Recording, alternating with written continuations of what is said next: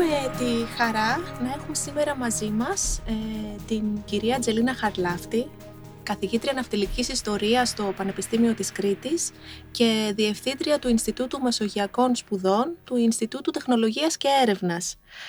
Με αφορμή την έκθεση ε, θα μιλήσουμε σήμερα για τις εκστρατείες ε, που έλαβαν χώρα κατά τη διάρκεια του αγώνα, τις ναυτικές εκστρατείες, τον τρόπο διεξαγωγής πολέμου στη θάλασσα ε, και θα κλείσουμε με την ναυμαχία του Ναυαρίνου.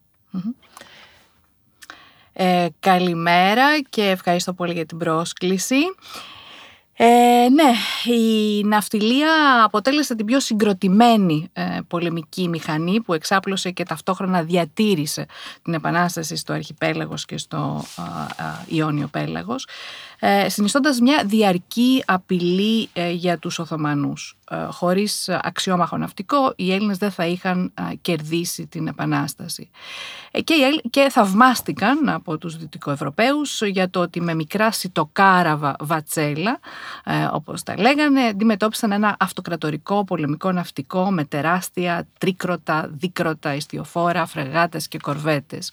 Ε, για να καταλάβουμε τη διαφορά, τα, τα, τα οθωμανικά α, τρίκρωτα και δίκρωτα ήταν σαν βουνά. Είναι σαν, ε, ε, και, τα, ε, και μπορούμε να τα παρομοιάσουμε σαν να έχουμε τεράστια φορτηγά α, και ένα πάρα πολύ μικρό αυτοκίνητο από δίπλα. Ε, να φανταστείτε, τα κανόνια τους δεν είχαν το βεληνικές να τα φτάσουν. Πώς κάνανε λοιπόν όμως αυτόν τον αγώνα? Ε, η Ελληνική Επανάσταση ξέσπασε σε μια πολύ καλή περίοδο ε, για τους Έλληνες ε, και μια πολύ κακή περίοδο για τους Οθωμανούς. Από τη μία πλευρά η Οθωμανική Αυτοκρατορία είχε σοβαρά εξωτερικά προβλήματα και, καθώς προσπαθούσε να φυλάξει τα νότα της από τον ρωσικό ε, επεκτατισμό ε, και είχε και μια ρωσοφοβία. Από την άλλη ε, ο, ήταν, έτρεχε ο, ο Περσικός πόλεμος ε, στην, ε, στην, στα, στα ανατολικά της Αυτοκρατορίας και βέβαια είχε μια τρομερή, ε, ε, είχε τρο, τρομερές αναταραχές και, ε, και εξεγέρσεις από δεκάδες τοπικούς άρχοντες ποικίλου διαμετρήματος, εντάξει, σε όλη την, από την Ιεμένη μέχρι τη Βλαχία, από τον Κάφκασο μέχρι τη Σερβία και με την πιο γνωστή μας εκείνη του Αλί Πασά, που ε, η Επανάσταση τον βρήκε να τον πολιαρκούν χιλιάδες οθωμανικά ε, στρατεύματα. Όταν ξέσπασε ο, η Επανάσταση, οι, οι Έλληνες βρισκόταν σε, πολύ, σε, σε, σε πλεονεκτική θέση σε σχέση με τους Οθωμανούς, γιατί ήταν η ναυτική της Οθωμανικής Αυτοκρατορίας. Ήταν αυτοί οι οποίοι διακινούσαν το θαλάσσιο εμπόριό της.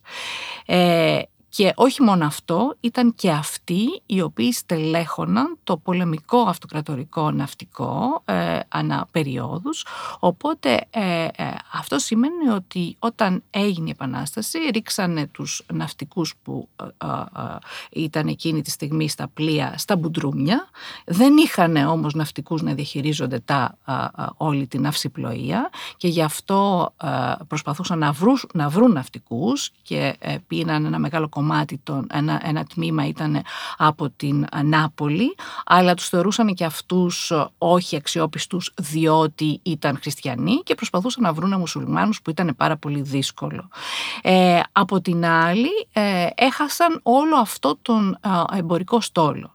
Ε, εδώ να εξηγηθούμε. Οι, οι Έλληνες ε, σε όλο το διάστημα ε, πριν την Επανάσταση, τον δέκατο όγδοο αιώνα δηλαδή μέχρι το είκοσι ένα, ε, ήταν, είχαν αναπτύξει έναν εξαιρετικά σημαντικό στόλο ε, εμπορικό, τον μεγαλύτερο της Ανατολικής Μεσογείου και της Μαύρης Θάλασσας, ε, κάτω από Οθωμανική και ε, Ιόνια Σημαία. Βενετική και μετά όταν έγινε η, η Επτάνησος Πολιτεία, ε, Ιονική Σημαία.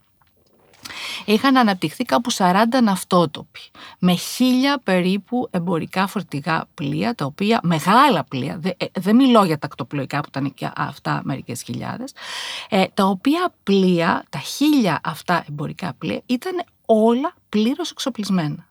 Η ιστοριογραφία μας λέει ότι δεν υπήρχε, ότι δεν, υπήρχε, ότι δεν άφηναν οι Τούρκοι να φτιάξουμε μεγάλα πλοία ή να τα έχουμε εξοπλισμένα. Αυτό είναι λάθος. Οι, οι Έλληνες ήταν Οθωμανοί υπήκοοι και ως Οθωμανοί υπήκοοι είχαν όλη τη δυνατότητα να χρησιμοποιούν την Οθωμανική σημαία και επίσης να διεξάγουν το εξωτερικό εμπόριο, το οποίο μετά τη δεκαετία του χίλια επτακόσια ογδόντα και τα επόμενα σαράντα χρόνια είχαν πολύ μεγάλη υποστήριξη από το κράτος, γιατί ήθελε η Οθωμανική Αυτοκρατορία να αυξήσει την, το εξωτερικό της εμπόριο κάτω από την δική της σημαία. Επομένως, το Μάρτιο του είκοσι ένα, όταν ξέσπασε η Επανάσταση, επαναστάτησαν από τους σαράντα αυτούς ναυτότοπους τουλάχιστον είκοσι πέντε, που ήταν στο Αιγαίο και στο κομμάτι το, το, της Οθωμανικής επικράτειας του Ιωνίου. Πώς παρα... Κύριε Χαρλάφτη, ε, εδώ λίγο να εξηγήσουμε την έννοια ναυτότοπος. Ε, γιατί αν δεν κάνω λάθος είναι κάτι σαν φαινόμενο, είναι μοναδικό ε, στην περιοχή για την οποία μιλάμε, έτσι, στον ελλαδικό χώρο, στο Αρχιπέλαγος. Ναι, βεβαίως. Το, αρχι... το, το, το Αιγαίο και το Ιόνιο έχουν κάπου εκατόν είκοσι κατοικημένα νησιά. Από αυτά το, τα σαράντα, δηλαδή το ένα τρίτο, απέκτησαν στόλους, στόλους με μεγάλα ιστιοφόρα πλοία που ασχολούνταν με το μεγάλο εμπόριο της Μεσογείου, δηλαδή μεταξύ Δυτικής Μεσογείου και Ανατολικής Μεσογείου, και ως ναυτότοπο έχουμε δώσει έναν ορισμό ότι είναι ένας τόπος ο οποίος τουλάχιστον για τριάντα τουλάχιστον χρόνια έχει τουλάχιστον δέκα μεγάλα Μεγάλα τέτοια ιστιοφόρα. Άρα έχουμε έναν, έναν πληθυσμό α, α, με, με του, τουλάχιστον δεκατρείς χιλιάδες ναυτικούς από όλους αυτούς τους ναυτότοπους, οι οποίοι έχουν επτακόσια εμπορικά ιστιοφόρα μεγάλα, πλήρως εξοπλισμένα, εντάξει, ε, που επαναστατούν. Αυτό είναι ένα εξαιρετικό όπλο. Το άλλο θέσφατο της ελληνικής ιστοριογραφίας είναι ότι όλα τα εμπορικά πλοία έγιναν πολεμικά.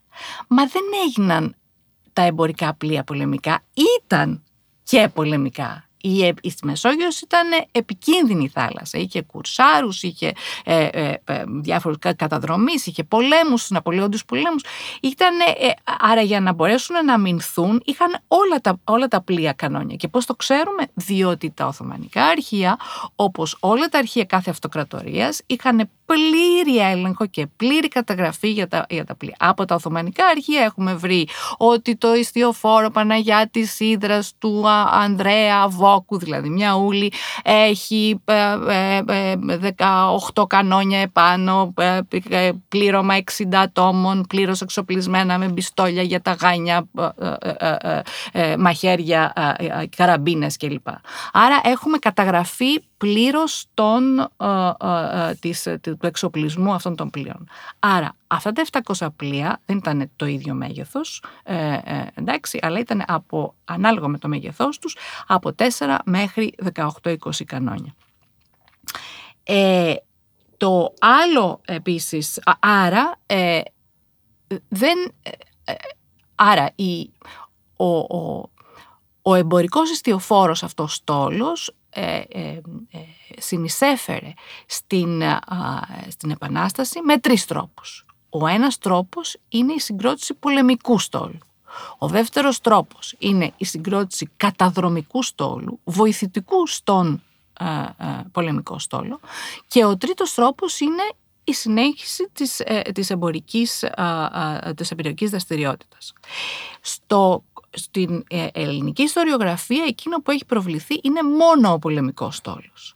Ο πολεμικός στόλος, όπως τον έχουμε ε, ε, καταγράψει και αναλύσει, ε, συγκροτείται από περίπου ε, σαράντα πλοία με επτά περπολικά, δηλαδή περίπου πενήντα πλοία, ε, σε κάθε εκστρατεία.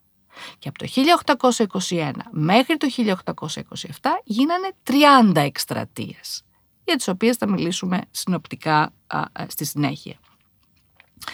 Η, τα, τα πλοία αυτά ήτανε, ε, ε, και ο πολεμικός στόλος αυτός ήτανε ε, στόλος ιδιωτικών εμπορικών σκαφών, δηλαδή δεν ανήκαν σε ένα κράτος, αλλά ναυλώνονταν.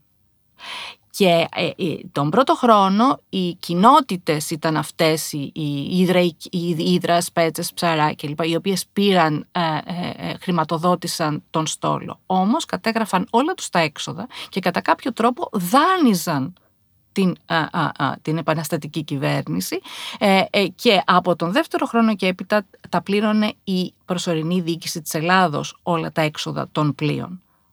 Ε, άρα τα πλοία αυτά ναυλώνονταν. Το πλοίο είναι πάρα πολύ ακριβό για να, α, α, για να α, α, πολύ ακριβό όπλο, διότι έχεις πάνω ε, ε, ε, όχι μόνο εξήντα, πλέον ογδόντα εκατό ανθρώπους, έχει, πρέπει να έχεις πυρομαχικά, ε, πρέπει να έχεις όλο τον εξοπλισμό και βοηθητικό εξοπλισμό, πρέπει να έχεις τα τρόφιμα για να θρέψεις για δύο, τρεις, ενδεχομένως τέσσερις μήνες ανθρώπους. Άρα πρέπει να έχεις όλο το κεφάλαιο για να ξεκινήσει το πλοίο. Από υπολογισμούς που έχουν γίνει, το ένα τρίτο του Εθνικού Ταμείου πήγαινε στην α, α, χρηματοδότηση του ε, α, πολεμικού ναυτικού. Τα πλοία λοιπόν που έπαιρναν μέρος στις ε, εκστρατείες αυτές, ε, έπαιρναν μέρος καθ' όλη τη διάρκεια της Επανάστασης, δηλαδή για επτά χρόνια κάποια πλοία ήταν συνεχώς ε, στην πρώτη γραμμή και πολεμούσαν? Όχι βέβαια, ε, ε, πολεμούσαμε με διαφορετικούς τρόπους, ας το πούμε. Ε, η, η, η συγκρότηση του πολεμικού στόλου γινόταν αναεκστρατεία και μία εκστρατεία μπορεί να ήταν για ένα μήνα ή για δύο μήνες. Δηλαδή έναν μέσο όρο το πολεμικό στόλος μπορεί να δούλευε για τέσσερις πέντε μήνες το πολύ.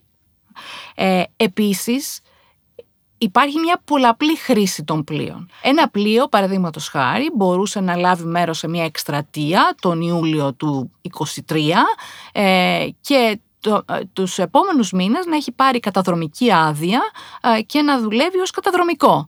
Και μετά, ε, για άλλους τρεις-τέσσερις μήνες, και μετά τους υπόλοιπους μήνες να εκτελεί εμπορική δραστηριότητα, δηλαδή να μεταφέρει ε, φορτία από το ένα μέρος στο άλλο. Μην ξεχνάμε, οι άνθρωποι έπρεπε να ζήσουν. Η, η, η, η, ο πόλεμος θέλει πολεμοφόδια. Η, η ναυτοτοπία, αλλά και όλη η Πελοπόννησος και τα χωριά και, τα, και οι πόλεις, οι παραθαλάσσιες θέλουν ε, τροφοδοσία. Ε, άρα υπήρχε ένας εξαιρετικά, μια εξαιρετική έντονη ε, ε, εμπορική δράση. Να μας πείτε λίγο για τις άδειες καταδρομής, τα λεγόμενα καταδρομικά διαβατήρια. Mm-hmm. Βεβαίως, ε, η καταδρομή είναι ένας ιδιαίτερα παρεξηγημένος ο, ο, ο, τρόπος δράσης α, και καθόλου μελετημένος α, για, την, α, για την ελληνική ναυτιλία στη διάρκεια της Επανάστασης. Ε, με, ε, με, την, με την έναρξη της Επανάστασης άρχισαν να, να εκδίδονται ε, καταδρομικές άδειες ε, με συγκεκριμένο α, σκοπό, με συγκεκριμένο όνομα του, του, του, του καπετάνιου, με συγκεκριμένο πλοίο και συγκεκριμένη διάρκεια.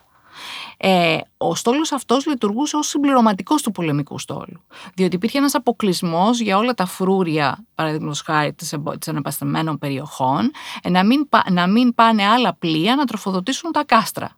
Ε, δινόντουσαν λοιπόν άδειες για αποκλεισμούς και τα, και τα καταδρομικά κάνανε νιοψίες στα πλοία τα οποία έμπαιναν. Πάρα πολλά αυστριακά, παραδείγματος χάρη, ε, πηγαίναν για να, για να σπάσουν τον αποκλεισμό και να ε, ε, ε, τροφοδοτήσουν τα οθωμανικά ε, κάστρα. Εκεί τα σταματούσαν ε, οι Έλληνες καταδρομής και με την, ε, ε, εάν ήταν όντως με, με, με χαρτιά, με έγγραφα οθωμανικά που πάρα πολλές φορές τα βρίσκανε και μέσα σε, ε, σε κρυμμένες, σε, σε, σε, σε, σε, σε, σε διάφορα κρυψώνες στα πλοία, ε, και ε, παίρνανε την, την, την λία, δηλαδή το φορτίο και το πλοίο, και δίνανε, είχαν, υπήρχαν ρυθμίσεις από το κράτος εξ αρχής, δίναν το ένα τρίτο των, α, α, της αξίας στο ελληνικό, στο Εθνικό Ταμείο, το άλλο τρίτο το έπαιρνε ο πλειοκτήτης και το άλλο τρίτο το, έπαιρνε, α, το έπαιρναν οι ναύτες. Άρα ο καταδρομικός στόλος ήταν ένας συμπληρωματικός στον πολεμικό στόλο, ο οποίος δεν ήθελε πληρωμή. Ε, η, η, η, η πληρωμή του ήταν η αμοιβή αυτή. Και η, η καταδρομή υπήρξε και τρόπος χρηματοδότησης ε, πολύ σημαντικός του Εθνικού Ταμείου, αλλά και τρόπος χρηματοδότησης των ε, ναυτικών πληθυσμών ε, οι οποίοι παρήχανε τα, ε, τα ιστιοφόρα τους. Να πω ότι η καταδρομή ήταν μια πολύ συνήθις πρακτική ε, στη, για, τις, για, τους, για τα δυτικοευρωπαϊκά κράτη σε όλη τη διάρκεια των νεωτερών χρόνων. Η, η, στη Γαλλία η λεγόμενη guerre du Cours ήταν στους διαρκείς, ε, δηλαδή ο πόλεμος του Κούρσου, στις διαρκείς ε, ε, αγγλογαλλικές ε, ε, σειράξεις και αντιπαραθέσεις διάρκεια του δέκατου όγδοου αιώνα, ήταν ε, ένα, ε, ε, ένα τρομερό όπλο το οποίο αποδυνάτιζε τον εχθρό, εντάξει, του, του, του, του αφαιρούσε πλοία, τον, δεν τον άφηνε να, να έχει τροφοδοσία ε, και ενδυνάμωνε το εμπόλεμο έθνος. Άρα η καταδρομή ήταν ένα πολύ σημαντικό όπλο. Το πρόβλημα στην ελληνική, όχι μόνο στην ελληνική ιστοριογραφία, αλλά και στη διεθνή ιστοριογραφία, είναι ότι η επανάσταση των Ελλήνων δεν είχε αναγνωριστεί από τα δυτικοευρωπαϊκά έθνη. Δηλαδή η Αγγλία μόλις το είκοσι τρία το έκανε. Η Αυστρία σχεδόν μέχρι, μέχρι το είκοσι επτά δεν το, δεν το παραδέχθηκε. Ούτε η Ρωσία, έξι, ούτε η Γαλλία. Ε, άρα ε, ε, η ιδίως στα τρία πρώτα χρόνια της Επανάστασης, οι, οι επαναστάτες θεωρούνται στασιαστές, άρα θεωρούνται πειρατές. Άρα γι' αυτό σε όλη την, στην αρχαία, στα αρχεία της τα, τα δυτικοευρωπαϊκά αναφέρονται ως πειρατές. Και αυτό δυστυχώς το έχουμε χρησιμοποιήσει και εμείς ε, ε, και ε, ε, υπάρχει ένα, ε, μια, μια, μια θολή, έτσι, ένα, ένα, ένα θολό όριο στο ποιος είναι καταδρομέας και ποιος είναι πειρατής. Βέβαια, υπήρχαν πολλές περιπτώσεις όπου ο καταδρομέας μπορούσε να ασκήσει ε, και, και βία ή επιθέσεις σε πλοία, ενώ ήταν πέραν της καταδρομικής του άδειας. Ενώ αυτό γινότανε. Κατάχρηση δηλαδή. Κατάχρηση. Αλλά το ελληνικό, η, η, η, η, η επαναστατική κυβέρνηση προσπαθούσε ε, για το κύρος της α, α, και, την, α, ε, και, την, ε, και το... και την εικόνα της προς τα έξω, αλλά και για την ίδια την επιβολή τάξης και την συνέχιση του πολέμου, να στυλιτεύσει διαρκώς και να στυλιτεύει. Και έφτιαξε θαλάσσια δικαστήρια, τα οποία από, από πολύ νωρίς για να μπορέσουν να εκδικάζουν τέτοιες υποθέσεις. Ε, άρα, ναι, υπήρχε πειρατεία, αλλά δεν ήταν Ο, ο, ο, ο, ο κύριος χρηματοδότης της επανάστασης mm-hmm. η πειρατεία. Ε, και η καταδρομή, ο καταδρομικός στόλος ήταν πάρα πολύ σημαντικός. Και όπως είπατε, επικουρικός του πολεμικού, που όπως αναφέρατε πριν, οι αποκλεισμοί των mm-hmm. φρουρίων γίνονταν από τον πολεμικό στόλο. Ναι. Άρα οι καταδρομείς έρχονταν επικουρικά ε, σε αυτή την προσπάθεια. Ακριβώς. Κάπως έτσι ήταν οι εκστρατείες. Ε, έτσι μπορεί να φαντα... Δηλαδή, πώς μπορεί κανείς να φανταστεί μια εκστρατεία ναυτική κατά τη διάρκεια του αγώνα? Mm-hmm. Είναι ένα δύσκολο θέμα και γι' αυτό α, όλες οι μελέτες επικεντρώνονται σε συγκεκριμένες ναυμαχίες. Ε, η ναυμαχία του Γέροντα, η ναυμαχία των Σπετσών, η ναυμαχία των α, Πατρών. Με αυτόν τον τρόπο χάνουμε την μεγάλη εικόνα. Έξι. Ε, η, ο πολεμικός στόλος είχε στρατηγική. Ε, ήταν ε, το, το, η προσωρινή κυβέρνηση ε, ε, προ, προ, ε, είχε σκοπό να, να, να, να χρηματοδοτεί με έναν προϋπολογισμό περίπου εξήντα πλοία. Δεν κατάφερε εξήντα, ήταν περίπου πενήντα πλοία, αλλά ε, ε, τόσο, ήταν, τόσο ήταν ο σκοπός αυτός. Ε, ε, ο τρόπος ήταν, ο, ο, ο, η στρατηγική τους ήταν να μπορέσουν και να επιτεθούν, αλλά και να υπερασπιστούν α, τους επαναστατημένους χώρους. Από την πλευρά των Οθωμανών, ε, ο, από, πλευράς, από την στεριά, ε, τα, μέχρι το είκοσι τέσσερα, ε, δηλαδή το είκοσι ένα, το είκοσι δύο και το είκοσι τρία, ο, ο στόχος ήταν να, να ε, κατεβαίνουν δύο στρατιές, η μία από την ανατολική πλευρά, δηλαδή να περνάει από τη Θεσσαλία, ε, ε, Βόλο, ε, κάτω στην Αττική, ε, και ο άλλος από την δυτική πλευρά, δηλαδή Γιάννενα, Ετωλοακαρνανία. Ε, ο Οθωμανικός στόλος, ο ιστορικός Οθωμανικός πολεμικός στόλος να κατεβαίνει από τα Δαρδανέλια, να, να τροφοδοτεί τα φρούρια της Δυτικής Ελλάδας, κυρίως Εύβοια και Αττική, και επίσης της, Ανατολ... της, της Πελοποννήσου, Ναύπλιο, Μονεμβασιά κλπ. Μετά Μοθοκο... Μοθοκόρονα, όπως το γράφει, Μεθόνη Κορώνη, να γυρίζει, μετά ήταν στην, στην Πύλο, μετά ήταν στην Πάτρα, στο Μεσολόγγι, στην Αύπακτο. Η ιδέα λοιπόν ήταν να κατεβαίνουν οι δύο στρατιές και να, να, να τους περιμένει ο Οθωμανικός στόλος για να τους περάσει απέναντι στην Πελοπόννησο, για να μπορέσουν να κατέβουν στην Πελοπόννησο. Mm-hmm. Αυτό ήταν το στρατηγικό σχέδιο των Οθωμανών και στις α, α, τα τρία πρώτα χρόνια. Και δεν τα κατάφεραν. Ε, ε, ε, απέτυχαν α, να, α, να κάνουν, να συμπληρώσουν αυτό το σχέδιο.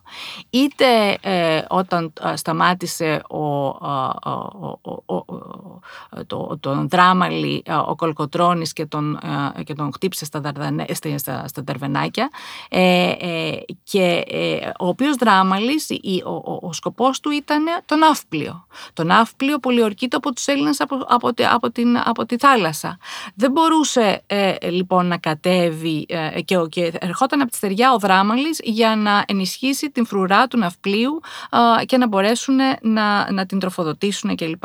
Δεν τα κατάφεραν αυτά. Προσπάθησε ο Οθωμανικός στόλος να, να, να, να εφοδιάσει την ίδια στιγμή που τελ, κατέβαινε ο Δράμαλης, να εφοδιάσει ο Οθωμανικός στόλος ε, το ναύπλιο από θάλασσα. Εκεί στην λεγόμενη ναυμαχία των Σπετσών τους σταμάτησαν οι Έλληνες. Mm. Ε, ε, και ε, έτσι δεν μπόρεσαν να, να τροφοδοτήσουν ε, το ναύπλιο και πήραμε το ναύπλιο, το οποίο ήταν, ε, ε, όπως το αναφέρουν και οι ίδιοι οι Οθωμανοί, κλειδί mm-hmm. ε, ε, για την Πελοπόννησο. Εντάξει, και καταφέρουμε να το κρατήσουμε μέχρι τέλους. Άρα, ε, για να καταλάβουμε λίγο τις εκστρατείες, ε, θα πρέπει κάπως να τις ομαδοποιήσουμε ε, και να τις, να τις συνδυάσουμε μαζί με, την, ε, με, το, με το όλο, ε, με το όλο έτσι, ε, ε, ε, ε, με, τους, με τους πολέμους στη, στη στεριά και με τους στόλους ε, στη θάλασσα. Mm-hmm. Και σίγουρα και με τη στρατηγική που είχαν ε, στο νου τους οι Οθωμανοί ε, τα τρία πρώτα χρόνια της, ε, της Επανάστασης, στρατηγική κατάπνιξης της ουσίας ε, των εξεγερμένων, έτσι. Ε, βεβαίως. Βεβαίως. Ε, ε, το άλλο που θα ήθελα να πω, που είναι πάρα πολύ σημαντικό, είναι ότι οι, οι Οθωμανοί το, το χίλια οκτακόσια είκοσι ένα είχαν κάπου ογδόντα ένα πολεμικά πλοία. Εντάξει. Τα οποία, των οποίων τα τριάντα ήταν πλοία γραμμής. Όταν λέμε πλοία γραμμής, είναι, εννοούμε τα τρίκρωτα και δίκρωτα, δηλαδή με τρεις σειρές κανονιών, εντάξει, δύο σειρές κανονιών, με αξιωματικούς εκπαιδευμένους α, α, σύμφωνα με τα ευρωπαϊκά α, πρότυπα, και τα οποία είχαν σχεδιαστεί για, μια, α, για την ναυτική α, τακτική, την λεγόμενη γραμμή μάχης, όπου δύο στήλες ε, ε, ε, ε, εχθρικές ε, ε, χτυπούσαν από τα πλάγια ο ένας τον άλλον. Αυτό δεν μπορούσε να γίνει με τους Έλληνες. Δηλαδή οι Έλληνες δεν μπορούσαν να αντιμετωπίσουν ποτέ σε καταμέτωπο επίθεση ε, τους, ε, ε, τα, τα, τα, τα πολεμικά πλοία των Οθωμανών. Ε, ε, τα, τα κανόνια δεν μπορούσαν καν να φτάσουν τα πλοία τους. Οπότε, ο, να, να σας δώσω καταλάβετε, το Μαχμουντιέ παραδείγματος χάρη, ε, ε, το τρίκροτο είχε εκατόν είκοσι κανόνια. Ε, το, το μεγαλύτερο ελληνικό πλοίο είχε είκοσι κανόνια. Mm-hmm. Έτσι, και βέβαια με την αντίστοιχο μέγεθος. Ε, ε, τα ελληνικά πλοία είχαν εκατό άτομα, αυτά τα πλοία είχαν χίλια εξακόσια άτομα. Okay. Άρα ε, εκείνο το οποίο κάναν οι Έλληνες και το οποίο απεδείχθη εξαιρετικό ήταν... Ε, ε, ε, ήταν, ε, ε, ήταν διτό. Ε, το πρώτο ήταν ότι ακολούθησαν την τακτική του χτυπώ και αποχωρώ. Mm-hmm. Ε, ε, άρα ε, ε, είχαν διαρκείς οχλήσεις σε μικρές ομάδες ή σε, ε, σε τμήματα του, του, του, του Οθωμανικού στόλου. Και το δεύτερο πολύ σημαντικό ήταν τα πυρπολικά. Mm-hmm. Τα πυρπολικά είναι ένα επίσης, είναι ένας επίσης ε, ε, ε, παρεξηγημένος χώρος. Ε, τα πυρπολικά είναι ένα επίσης παρεξηγημένο όπλο. Ε, Ίσως και το πιο δυνατό όπλο ε, του ελληνικού ναυτικού κατά τη διάρκεια του αγώνα. Απολύτως. ήταν το μόνο επιθετικό και αποτελεσματικό όπλο. Και υπήρξε και ο τρόμος των, των Οθωμανών. Ε, επίσης οι Έλληνες το εξέλιξαν το πυρπολικό και έφτασαν σε μια εξαιρετική επιτυχία α, α, α, και μετά το χίλια οκτακόσια είκοσι τέσσερα, το πώς α, α, το χτυπούσαν. Θέλετε να μας εξηγήσετε λίγο τον τρόπο κρούσης ενός πυρπολικού, γιατί νομίζω ότι είναι λίγο παρεξηγημένο. Νομίζω περισσότεροι έχουμε στο νου μας ότι πρόκειται για μια μικρή βαρκούλα που πήγαινε και κάτι έριχνε. Το πυρπολικό ήταν ένα μεγάλο πολεμικό πλοίο ουσιαστικά. Ήταν ένα μεγάλο μπρίκι του ίδιου μεγέθους όπως τα πολεμικά πλοία, ε, το οποίο ε, ε, ε, ακολουθούσε και ε, η μορφή του ήταν σαν τα άλλα πλοία. Είχε απλώς, αντί να έχει ε, εξήντα εκατό άτομα πάνω ή ογδόντα άτομα πάνω, είχε είκοσι άτομα πλήρωμα, εντάξει, ε, και τον καπετάνιο του βέβαια. Ε, έπρεπε να, να μην είναι παλιό πλοίο, γιατί στην αρχή παίρνανε παλιά πλοία, α, τα οποία έμεναν πίσω όμως, γιατί έπρεπε να μπορεί να ακολουθεί τον πολεμικό πλοίο και τα γρήγορα πλοία, εντάξει. Mm-hmm. Και ήταν μια κινητή βόμβα. Το μετατρέπανε με, υπο, με υπο, κάτω από το κατάστρωμα ειδικά ε, ειδικές κατασκευές και είχε, είχαν μέσα νεύτη, πυρίτιδα, ε, ε, ε, ε, ε, τα πάντα που μπορεί να... να, να, να έφλεκτα ε, ε, ε, τα, υλικά ο, και πυρομαχικά. Ό,τι είδους ρετσίνια, ό,τι είδους έφλεκτα υλικά είχαν, ε, για να, τα οποία, με τα οποία άλυφαν και τα πανιά και τα κατάρτια του πυρπολικού. Οπότε η, η τακτική επίθεσης, ε, όπως τη λέγανε επαγκύρα, δηλαδή ήταν όταν ήταν τα πλοία, τα οθωμανικά πλοία αγκυροβολημένα, έτσι ξεκινήσανε και μετά το εξελίξανε και το κάναν και εμπλό μετά, αυτό ήταν η, ε, ε, ε, ήταν ότι μέσα στη νύχτα το, το, το πλοίο το, πηγαίνει πάρα πολύ, α, πάρα πολύ αθόρυβα το, το ιστιοφόρο όταν έχει ένα ελαφρό αεράκι, ε, και Και ε, έφτανε λοιπόν το πλοίο, το, το, το πυρπολικό, το οποίο ε, το συνόδευε α, α, λίγο πιο μακριά ένα άλλο πολεμικό πλοίο, ε, και από πίσω του τράβαγε ένα, μια μεγάλη βάρκα της Καμπαβία. Mm-hmm. ε, ο, η επιτυχία η μεγάλη του πυρπολιτή, καπετάνιου, ήταν να μπήξει τον πρόβολο, το κοντάρι δηλαδή μπροστά, σε, σε, σε μία από τις θηρίδες των κανονιών του μεγάλου δίκροτου ή τρίκροτου. Μάλιστα. Αυτό έκανε ο Κανάρης. Το κα, κατάφερε και δεν μπορούσαν ε, με τίποτα να, να, να το, να το απαγκιστρώσουν. Εν τω μεταξύ τα κατάρτια είναι θηριώδη και τα πανιάκια είχαν άγκιστρα πάνω και λοιπά για να πιαστούν ε, στο, στο εχθρικό πλοίο.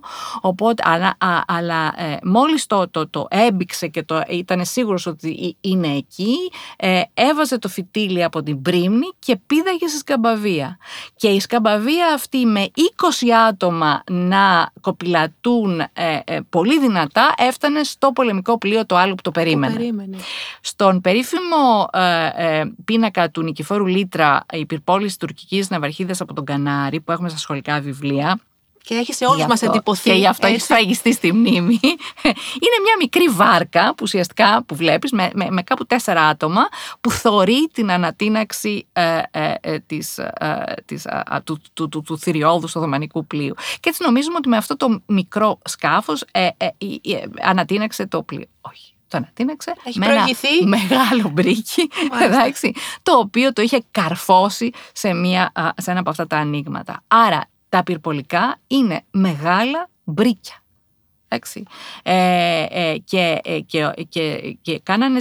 Και κάνανε επίσης ήταν ένα, ε, ήταν ένα επίσης συχνό, σύνηθες ε, όπλο ε, στην, του δέκατου όγδοου αιώνα και πριν ε, για, ε, στις, στις, στις συγκρούσεις και ναυμαχίες κλπ. Mm-hmm. Για να, για να έχεις όμως πυρπολικό πρέπει να έχεις ε, και ρυψοκίνδυνους ε, ε, και, ε, ε, και εθελοντές ε, ε, και γενναίους ανθρώπους. Mm-hmm. Διότι ε, πραγματικά ρίσκαραν τη ζωή τους.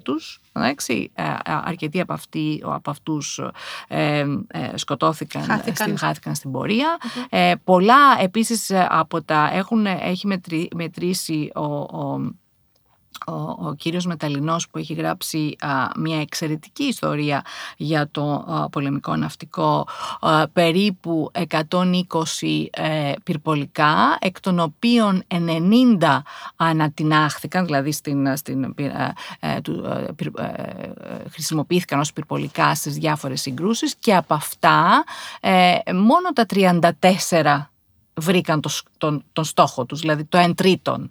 Εντάξει, δηλαδή, από όλες τις επιθέσεις, διότι πολλά πηγαίνανε να τα αγκιστρώσουν, δεν ήταν ότι όλοι μπορούσαν να τα αγκιστρώσουν, και μετά μπορούσαν να τα, να, να, να τα, να τα με, με διάφορους τρόπους είχαν να, να τα απομακρύνουν. Οπότε mm-hmm. αυτά καιγόντουσαν μόνα τους. Ή για να μην πέσουν στην, στην, στα χέρια του εχθρού, τα καίγανε από μόνοι τους. Εντάξει. Το πυρπολικό ήταν επίσης πάρα πολύ ακριβό. Έχει υπολογιστεί ότι για, ένα, για τον εξοπλισμό ενός πλοίου α, πολεμικού για μια, για μια εκστρατεία ήταν κάπου δεκατρείς χιλιάδες γρόσια.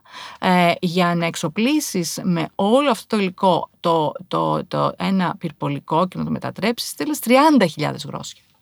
Και τα πυρπολικά, επειδή ήταν για αφανισμό, τα πλήρωνε η προσωρινή κυβέρνηση. Δηλαδή ε, βγαίνανε τα λεφτά από το Εθνικό Ταμείο. Διότι ήταν, άρα πληρώνανε τους πλειοκτήτες τους για να μπορέσουν να τα... Να τα γιατί ήταν για... Έπρεπε να εξασφαλίσουν ναι. αυτόν τον τρόπο πολέμου. Γιατί ακριβώς. όπως είπαμε, αφού δεν ναυμαχούσαν ε, mm-hmm. κατά παράταξη, ε, είχαν εξελίξει αυτή την τακτική, έτσι, για ακριβώς. να πετυχαίνουν τον σκοπό τους.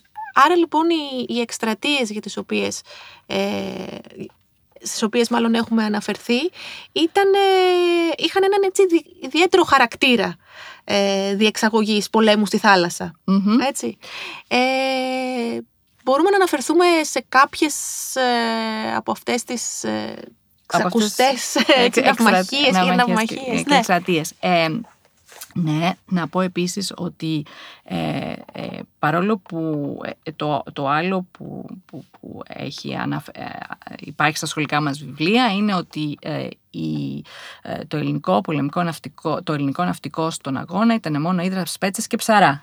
Ναι. Όπως σας είπα, δεν ήταν μόνο Ύδρα, Σπέτσες και Ψαρά, διότι Ύδρα, Σπέτσες και Ψαρά παρήχαν τον στόλο για τα πενήντα πλοία, δηλαδή τα πολεμικά και τα πυρπολικά, ε, αλλά ε, ε, τα υπόλοιπα εξακόσια πενήντα ε, ε, ήταν στην καταδρομή και στο εμπόριο, και επίσης ε, όχι μόνο ε, για να ε, ο, ο στόλος χρειάζεται πάρα πολλά ε, ε, επικουρικά ε, πλοία, ταχυδρομικά, ανιχνευτές πλοία, πλοία προμηθευτές, δηλαδή ενεφοδιασμού, ενεφοδιασμού κλπ, όπως επίσης και τα πυρπολικά ήταν από τα διάφορα άλλα, ε, ε, αγοράζονταν επίσης και από τα διάφορα άλλα νησιά. Άρα το γεγονός ότι είχαμε τόσο μεγάλη ναυτιλία ε, που μπορούσε ο, ο, ε, να, επικοινω, να επικοινωνούν οι διάφορες μεριές ε, ε, των εμπόλεμων ε, ε, δημιούργησε μια ενότητα στον χώρο και ήταν πάρα πολύ σημαντική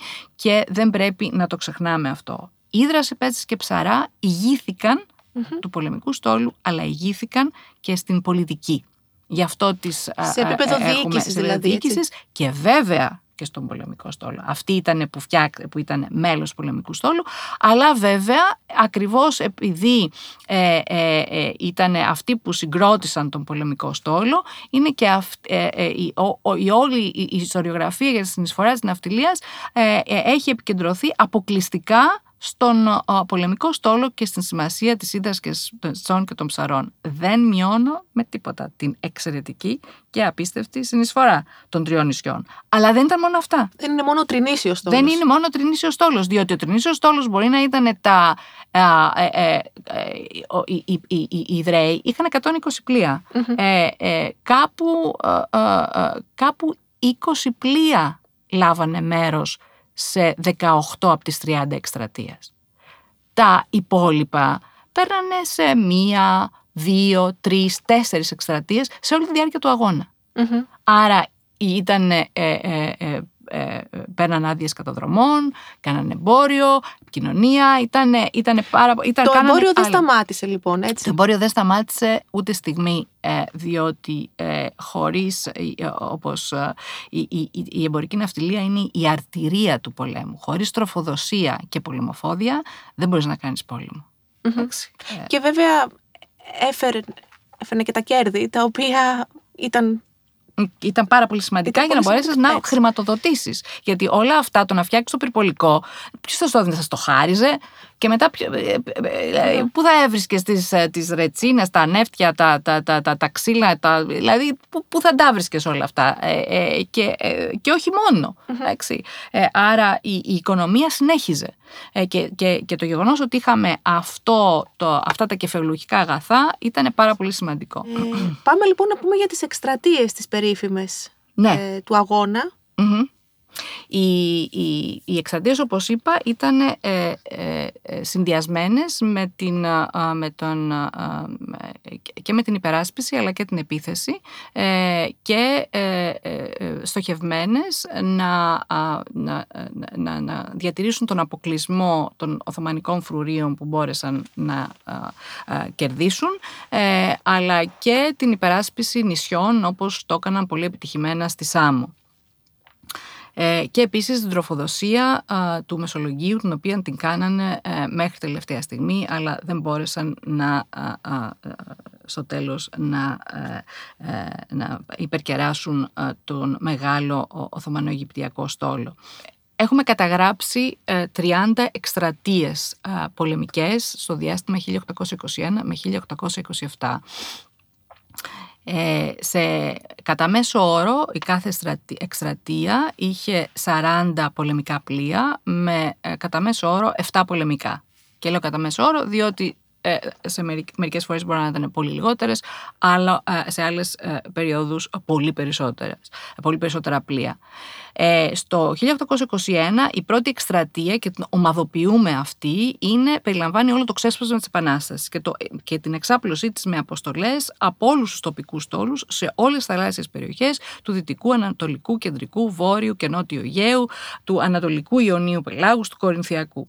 Σε αυτή την περίοδο, να, εκτός από την Ύδρα, τις Σπέτσες και τα Ψαρά, έχουμε το Γαλαξίδι, που είναι ο μεγαλύτερος εμπορικός στόλος στην περιοχή του Κορινθιακού και του Ιωνίου, από την πλευρά την Οθωμανική. Έχουμε ε, επίσης ε, το Μεσολόγγι, έχουμε επίσης την Κάσο, πάρα πολύ, σημαντικό, ε, πάρα πολύ σημαντικός ναυτότοπος του Νοτιού Αιγαίου. Όλοι λαμβάνουν λοιπόν μέρος σε, αυτή την, σε αυτό το ξέσπασμα της Επανάστασης. Ε, η διάδοση του αγώνα έγινε εκεί με προκηρύγματα, προκήρυγμα ε, εθνικών, διαδίδεται διαμέσου του ελληνικού στόλου.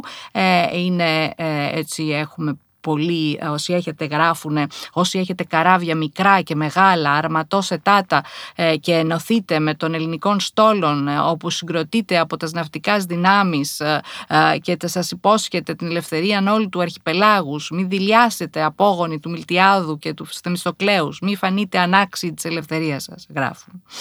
Πρώτοι ξεσηκώθηκαν οι Σπετσιώτες, εντάξει, ανέλαβαν δράση στην περιοχή Δυτικού Αιγαίου, Μονεμβασιάς, Πηλίου, Παγασιτικό, Τρίκερη.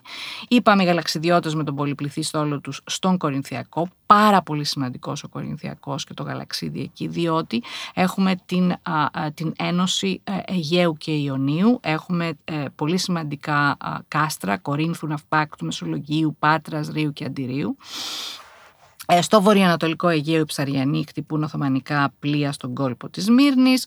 Λαμβάνει μέρος και η Ύδρα τον επόμενο μήνα. Χτυπώνται τα, τα τουρκικά πλοία, σφάζουν, λαφυραγωγούν, κάτι το οποίο στυλιτεύεται όμως. Γιατί ε, ε, παρόλο που α, αυτό εξηγείται από την πλευρά των Ελλήνων ότι ήταν αντίπεινα για τον απαγχωνισμό του, πριά, του Πατριάρχη του Γρηγορίου του Πέμπτου, ε, η ε, Επαναστατή ε, και η Σάμος, ε, οι Έλληνες έχουν την πρώτη τους επιτυχία στα πυρπολικά με τον Παπανικολή, στην αιρεσό της Μυτιλήνης, όπου ανατινάσουν το οθωμανικό δίκροτο Μανσουριέ. Ε, αλλά βέβαια ως αντίπανα γίνεται, γίνονται τα σφαγές στις Κιδωνίες, σημαντικό ναυτότοπο και στα Μοσχονήσια, ε, και χάνεται εκεί ε, και αντίστοιχα ο στόλος. Ε, αν λοιπόν η πρώτη εκστρατεία ήταν το Μάρτιο μέχρι τον Μάιο που έγινε η Επανάσταση, ε, η δεύτερη σημαντική εκστρατεία του είκοσι ένα είναι εκείνη της Σάμου, όπου για πρώτη φορά εδώ βγαίνει συντεταγμένος από όλα τα νησιά πια ελληνικός στόλος με εκατόν δεκαεπτά πολεμικά πλοία και δέκα πυρπολικά. Είναι η πρώτη φορά και η μοναδική που κατάφεραν οι Έλληνες να μαζέψουν όλο το στόλο μαζί. Εντάξει. Έτσι κατάφεραν να κρατήσουν τη Σάμο, η οποία παρέμεινε ε, ως το όριο της ελληνικής ε, επικράτειας, όπως θα την ήθελαν ε, οι Έλληνες. Η τρίτη εκστρατεία του είκοσι ένα γίνεται με πενήντα πλοία ε, και είναι στις δυτικές ακτές της Πελοποννήσου, και εκεί ο Οθωμανικός στόλος, που είναι ενισχυμένος με τα πλοία των Αλγερινών και, των, και της Τίνιδας υπό τον Ιμπραήμ Τζιμπραλτάρ, έχουν την πρώτη τους επιτυχία και οι Έλληνες έχουν την πρώτη τους α, μεγάλη ήττα α, και απώλεια α, α, α, του ναυτικού. Εκεί α, α, α, χτυπούν το πιο σημαντικό ναυτότοπο α, της α, α, α, Οθωμανικής επικράτειας α, στην πλευρά του Ιωνίου και του Κορινθιακού, το Γαλαξίδι. Είναι καταστροφή λοιπόν του είναι, Γαλαξιδίου. Είναι καταστροφή του Γαλαξιδίου α, α, και ανεφοδιάζουν ε, ε, οι γαλαξιδιώτες στο διάστημα αυτό, είναι κέρι, γιατί ανεφοδιάζουν ε, τα, ε, με πυρομαχικά και τρόφιμα ελληνικά στρατόπεδα γύρω από την Πάτρα και την Άμφισσα, και ε, καίνε το Γαλαξίδι, καίνε. Ευτυχώς οι, ε, οι άνθρωποι έχουν μπορέσει να φύγουν στα βουνά, αλλά τα πλοία είναι εκεί, το μεγαλύτερο του μέρος, και ο, καρα, ο Καραλής ε, παίρνει ε, ε, την, ε, το, ε, πάνω από τριάντα γαλαξιδιώτικα μεγάλα ιστιοφόρα ε, πλοία ως λίες, για να τα πάει πίσω στην Κωνσταντινούπολη. Mm-hmm. Έτσι λύγει το είκοσι ένα. Mm-hmm. Εντάξει, ε, το, ε, εντωμεταξύ ε, η Τρίπολη, Τσάκη, Κόρινθος έχει πέσει στα χέρια των Ελλήνων το είκοσι ένα, η Μονεμβασιά επίσης, το Μεσολόγγι έχει εξεγερθεί, ο Μερβριώνης δεν καταφέρει να φτάσει στην Πελοπόννησο, εντάξει, και η Επανάσταση έχει εδρεωθεί στο μεγαλύτερο μέρος των νησιών του Αιγαίου. Το είκοσι δύο ο ελληνικός ο πολεμικός στόλος προ, προ, προ, προβαίνει σε, σε πέντε εκστρατείες. Ε, είναι η, η, πάλι ε, οι δύο στρατιές κατεβαίνουν, έχουν πατάξει τον Αλί Πασά, ε, ο, ο, ο Μερβριώνης προς, την, προς το Μεσολόγγι, ε, ο, ο Χουρσίτ Πασάς ε, ε, είναι ο, ο Σερασκέρης, να μην το πω έτσι. Λοιπόν, ε, λοιπόν, ε, λοιπόν ε, ε, ίσως και... Είναι ναι. λίγο λεπτομέρειες αυτό. Λίγο λεπτομέρειες, ναι, να πω. Το... Ναι, ναι, ναι. Ας, ας αναφερθούμε, εκτός mm-hmm. αν είναι κάποια πολύ σημαντική. Ναι, για σημαντική... τα κύρια, περίμενα να δω. Ωραία, για τα κύρια. Ωραία. Α, ναι. Το... είκοσι δύο. Το... Ε, μπαίνουμε στο είκοσι δύο. Το είκοσι δύο γίνεται ε, η άλλη τρομερή σφαγή. Ε, ο, αυτοκρα... ο Οθωμανικός Αυτοκρατορικός Στόλος ε, αποβιβάζει χιλιάδες στρατεύματα στοιχείο στις τριάντα Μαρτίου του είκοσι δύο και σφάζουν χιλιάδες ε, άντρες και γυναικόπαιδα σε μια ολική καταστροφή του νησιού, εντάξει, ε, ε, την οποία δεν μπορούν να αποτρέψουν ε, ή δεν κατάφεραν να αποτρέψουν οι Έλληνες. Ε, και αυτό όμως, η μεγάλη αυτή επιτυχία προκάλεσε και το πρώτο μεγάλο κύμα φιλελληνισμού στην Δυτική Ευρώπη.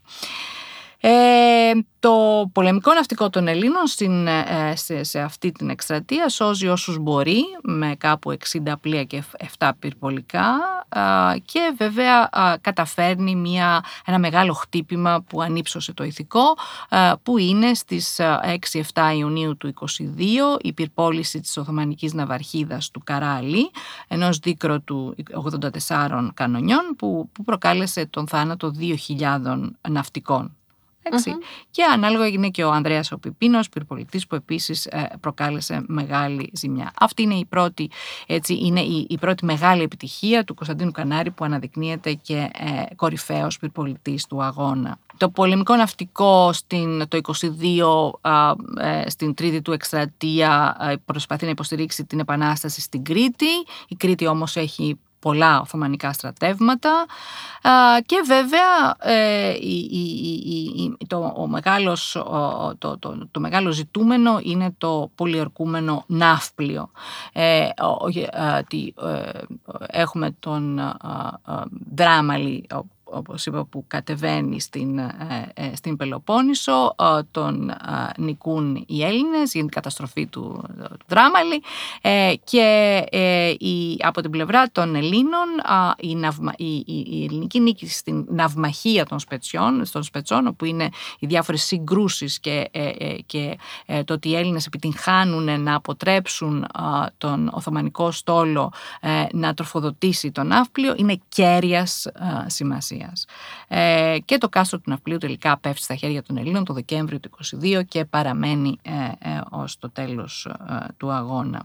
Άλλη επιτυχία επίσης των Ελλήνων στην επιστροφή των, του, του, από, την, από την Πελοπόννησο, όπου όταν στάθμευσε στην Τένεδο ε, ο, ο, ο, ο Οθωμανικός στόλος. Επίσης α, ανατινάζουν, τα, α, ανατινάζουν πλοία α, οθωμανικά, άρα αρχίζει και γίνεται πλέον το πολεμικό, ναυτικό και τα πυρπολικά ένας, α, ένας, ε, ένα φόβητρο πολύ μεγάλο, ε, και γι' αυτό το λόγο το είκοσι τρία α, υπό την... Α, ε, ε, γι' αυτό το λόγο...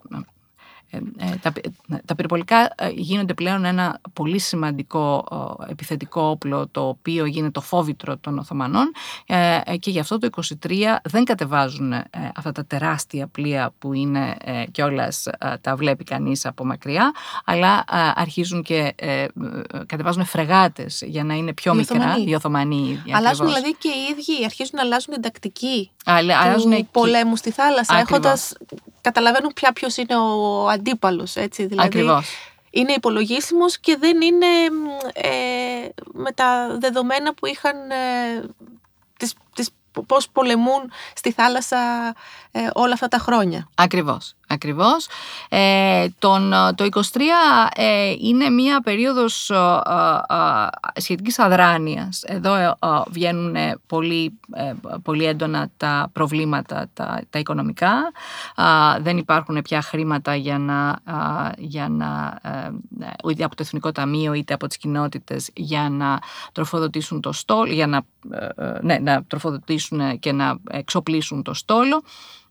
Και έτσι με αυτόν τον τρόπο το Οθωμανικό ναυτικό καταφέρνει και εφοδιάζει κάστρα της Εύβοιας Πελοποννήσου, της Ούδας στην Κρήτη. Το Μεσολόγγι πολιορκείται και στις τελευταίες δύο εκστρατείες της, του πολεμικού ναυτικού του είκοσι τρία είναι αυτή της ενίσχυσης του Μεσολογγίου και επιθέσεις στην Βόρεια Εύβοια των Οθωμανών.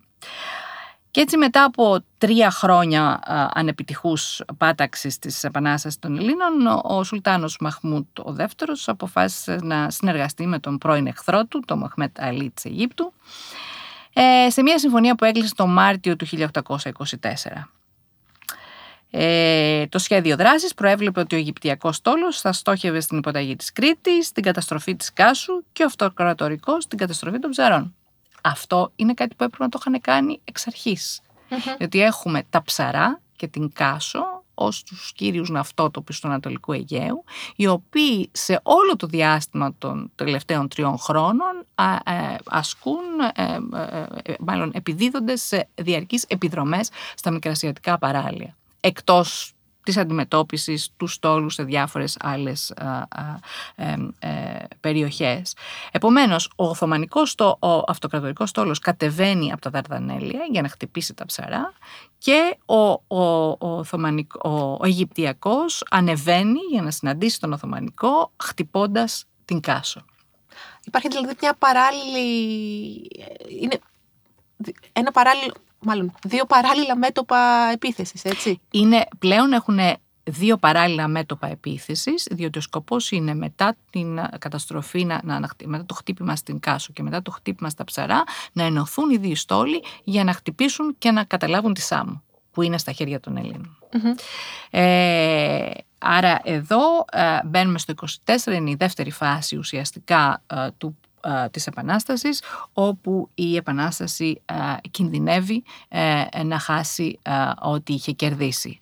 Χ, α, όχι όμως χωρίς μια διαρκή αντίσταση. Και είναι αυτή η, η επιμονή και η αντοχή α, α, η οποία μας έφερε το αίσιο τέλος. Το είκοσι τέσσερα γίνονται ε, ε, εξαιρετικές ε, ε, ε, έτσι, ε, παρόλο που, που δεν ήταν καθοριστικές, αλλά εξαιρετικές πολεμικές επιτυχίες στη θάλασσα. Ε, το Μάιο του είκοσι τέσσερα, επομένως, ο Ισμαήλ Γιβραλτάρ με τον Αιγυπτιακό στόλο ε, ε, αποεβάστηκε και κατέστρεψε την Κάσο και τον στόλο της. Ε, και η απώλεια της Κάσου είναι εξαιρετικά σημαντική, γιατί αποτελούσε έτσι, μια προκεχωρημένη ναυτική βάση με έναν ιδιαίτερα αξιόμαχο στόλο. Το καταπνίγει την, στη συνέχεια την Επανάσταση στην Κρήτη. Ε, ο πολεμικός στόλος, ο ελληνικός, που έχει συγκροτηθεί ε, με, με λίγα πλοία, δεκαϊδραίικα εκείνη την εποχή, ε, καταφέρει να σώσει κάποιους άτακτους γυναικόπαιδα κλπ. Η επόμενη καταστροφή είναι εκείνη των ψαρών. Mm. Στο μάτι του κυκλώνα τα ψαρά, στην έξοδο από τα Δαρδανέλια, ένα άλλο προκεχωρημένο φυλάκιο, ναυτικό σταθμός, πυλώνας του ελληνικού πολεμικού ναυτικού στο Ανατολικό Αιγαίο, εξαιρετική ναυτική. Ε, πυρπολιτές, ικανοί καταδρομής, και είδαν το νησί τους να βομβαρδίζεται, να καίγεται ε, ε, και το ένα τρίτο των κατοίκων να σφάζεται. Ο πολεμικός στόλος άρχισε, άργησε να φτάσει ε, και εκεί, και, ε, ε, αλλά κατάφερε να, να, να, να, να διασώσει όσους μπορούσε. Ο επόμενος στόχος του, του, του Αυτοκρατορικού Οθωμανικού Στόλου είναι η Σάμος.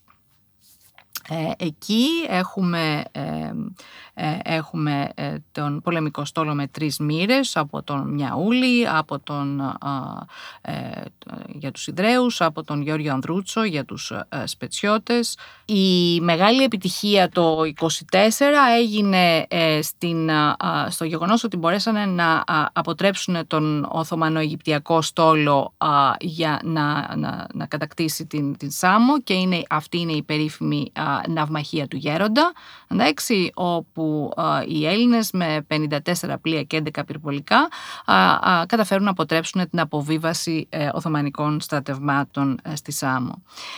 Ε, το είκοσι πέντε οι Έλληνες επίσης αποδεικνύουν την, την μεγάλη τους, έτσι, το αξιόμαχο του στόλου τους και την δεξιοτεχνία στη θάλασσα. Ξεκινά με, την, με το... Ο Ιμπραήμ έχει καταλάβει το Νεόκαστρο στην Πύλο, και η, έτσι, η πρώτη ηρωική πράξη που γίνεται είναι με την, με την υπεράσπιση της φακτηρίας. Έχει μπει η ομάδα πλοίων υπό τον Αναστάσιο Τσαμαδό και γίνεται η, η, η, η περίφημη έξοδος του Άρη. Ο καπετάνιος έχει ήδη, είχε, ήταν ανάμεσα στους υπερασπιστές της φακτηρίας, και ο Άρης ε, ε, με, τον, ε, με άλλον κυβερνήτη ε, καταφέρνει, ε, με τον καπετάνιο τον, τον Βότση, ε, καταφέρνει ε, να βγει από, την, από τον Ναυαρίνο, από τον κόλπο του Ναυαρίνου, ε, με, καθώς τον Τον, τον κανονιοβολούν α, εκατέρωθεν. Η, η άλλη σημαντική ε, επιτυχία των Ελλήνων, ε, καθοριστική για εκείνη την εποχή, είναι ότι ο Σαχτούρης, ε, ε, ο οποίος ε, ηγείτο του πολεμικού στόλου ε, ε, στο, ε, περιμένοντας στο Καβοντόρο, δηλαδή στην, στην, ε, ε, στα στενά, ε, ε, καταφέρνει να αποτρέψει ε, ε, τον πολεμικό, να, να προχωρήσει ο, ο, ο Οθωμανικός στόλος, γιατί να καταλάβει την Ύδρα, γιατί αυτό ήταν το Ύδρα και Σπέτσες, αυτό ήταν ο επόμενος στόχος. Μετά την Κάσο και τα ψαρά, δηλαδή. Ακριβώς, μετά την Κάσο και τα ψαρά, ο στόχος ήταν Ύδρα και Σπέτσες. Και η, η, η, ο στόλος εδώ α, καταφέρνει να αποτρέψει α, στον, α, αυτό, αυτό είναι, αυτή είναι η σημασία της ναυμαχίας του Καφιρέως ή Καβοντόρο, ότι καταφέρνει να αποτρέψει την α, κατάληψη α, α, της Ύδρας και των Σπετσών από τον α, α, Οθωμανικό στόλο. Το χίλια οκτακόσια είκοσι έξι αποδεικνύεται ένα ζωφερό έτος με τρεις εκστρατείες, που ήταν η, η, η μεν για την ανεφοδιασμό του Μεσολογγίου και η δε για την υπεράσπιση της Σάμου. Ε, για το δε Μεσολόγγι, ε, ε, παρόλο που κατάφεραν ε, τον Ιανουάριο του είκοσι έξι, ε, ο Μιαούλης κατάφερε με στόλο είκοσι πολεμικών και επτά πυρπολικών να σπάσει τις γραμμές του στόλου και να τροφοδοτήσει τους πολυερκημένους, δεν μπορούσε όμως να τους ε, ε, ε, φέρει ε, όσα ε, τρόφιμα χρειαζόντουσαν, τους έφερε μόνο για τέσσερις πέντε μέρες τρόφιμα και κατόπιν δεν κατάφερε να, να σπάσει τον κλειό. Και, από την άλλη όμως καταφέρνουν οι Έλληνες να υπερασπίσουν πάλι το, τη Σάμο. Ε, και αυτή είναι η, η, μεγάλη, ε, η μεγάλη επιτυχία. Φτάνουμε έτσι στο χίλια οκτακόσια είκοσι επτά, ε, όπου η Επανάσταση πλέον πνέει τα λίστια, θα λέγαμε. Ναι. Ε, και εκεί παρεμβαίνουν οι, οι, οι, οι μεγάλες δυνάμεις, δηλαδή ουσιαστικά εδώ ε, Αγγλία, ε, Γαλλία, Ρωσία, ε, και με σκοπό την, την ανακοχή, εντάξει, την πάυση, την κατάπαυση του πυρός, ε, ε, ε, συμφωνούν, την, υπογράφουν τη συνθήκη ε, του Λονδίνου τον Ιούλιο του χίλια οκτακόσια είκοσι επτά, ε, και θα πρέπει να υπογραμμίσουμε ότι αυτή η συνθήκη υπογράφτηκε χωρίς τους Έλληνες και χωρίς τους Οθωμανούς. Τα ενδιαφερόμενα μέλη. Τα ενδιαφερόμενα μέλη. Μάλιστα. Ε, εκεί ε, δημιουργείται ένας, ε, ένας στόλος ε, ε, συμμαχικός υπό τον Άγγλο Έντουαρντ Κόντρικτον, υπό τον ε, ε, Γάλλο Ανρί Δεριγνή και τον Ρώσο ε, ε, Λουντοβίκ Χέιντεν, ε, και υπό δεν είναι Ρώσος, είναι Ολλανδός, αλλά είναι ο, ο, ο Ρώσος ναύαρχος, ο, ο, ο ναύαρχος του ρωσικού στόλου.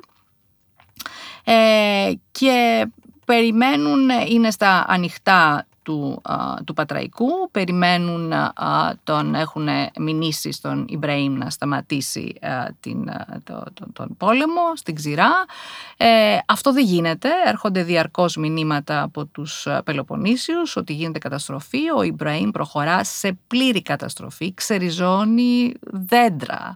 Ε, ε, γράφει ένας ο Ρώσος Ρικόρντ ότι ο Ιμπραήμ με τον ανίσχυρο θυμό του εναντίον της συνθήκης του Λονδίνου ήθελε να μείνει λίγο περισσότερο στο Μοριά για να καταστρέψει εντελώς αυτή τη χώρα. Διεξήγαγε τον πόλεμο όχι μόνο σε ανθρώπους αλλά και με το ίδιο το έδαφος. Άρα ε, ε, η, η, οι σύμμαχοι θε, καταλαβαίνουν ότι αν περιμένουν κι άλλο θα συνεχίσει η καταστροφή. Επίσης ε, βγαίνει και ο στόλος ε, ε, ο Οθωμανο-Αιγυπτιακός και κάνει διάφορες, έχει διάφορες συγκρούσεις mm-hmm. στον Κορινθιακό, οπότε αποφασίζουν πλέον ε, να χτυπήσουν. Mm-hmm. Ε, και γίνεται, ε, γίνεται η περίφημη ε, ναυμαχία του Ναυαρίνου, ε, η οποία γίνεται χωρίς τους Έλληνες. Ο Οθωμανικός στόλος ε, ήταν αγκυροβολημένος στον κόλπο του Ναυαρίνου, κάπου ενενήντα πολεμικά πλοία, ε, και οι τρεις ναύαρχοι ε, ε, αποφασίζουν τη δυναμική παρέμβαση στις είκοσι Οκτωβρίου του χίλια οκτακόσια είκοσι επτά με ένα στόλο ε, είκοσι επτά πλοίων. Ο στόλος αποτελείται από δώδεκα βρετανικά με ναυαρχίδα του Κόντρικτον το δίκροτο Ασία, επτά γαλλικά με ναυαρχίδα του Δεριγνή την φρεγάτα Σιρέν και οκτώ ρωσικά με ναυαρχίδα του Χέιδεν το δίκροτο Αζόφ. Ε, αποφασίζουν και πλέουν μέσα στον κόλπο. Τα, τα πλοία τώρα τα οθωμανικά είναι αγκυροβολημένα. Σε σχήμα ε, σε, πετάλου. Σε σχήμα πετάλου, ακριβώς. Και ο, ο, ο, ο, η στρατηγική είναι να μπουν τα πλοία α, μέσα, τα, α, τα συμμαχικά, και να αγκυροβολήσουν και αυτά σε θέσεις αντίστοιχα που, όπως, ε, ε, ε, όπως τις θέλουν από τα α, α, οθωμανικά α, αιγυπτιακά. Ε, η, άρα, ο, ο, ο, στο, γιατί δεν ήταν σαφές ότι θα γινόταν ναυμαχία από την πλευρά των Οθ... Οθωμανο-Αιγυπτίων ή από την πλευρά των... Εκ των υστέρων ο Κόντρικτον αναφέρει ότι δεν είχε πρόθεση να επιτεθεί. Ακριβώς. Έτσι, στις αναφορές του έτσι λέει μετά. Και γι' αυτό δεν έγινε και δεν τους περίμεναν με, με επίθεση ουσιαστικά. Έγινε όμως σε εσωτερικές επάλληλες σειρές, εντάξει, μπροστά από τα οθωμανικά πλοία, και εκεί άρχισαν οι κανονιοβολισμοί.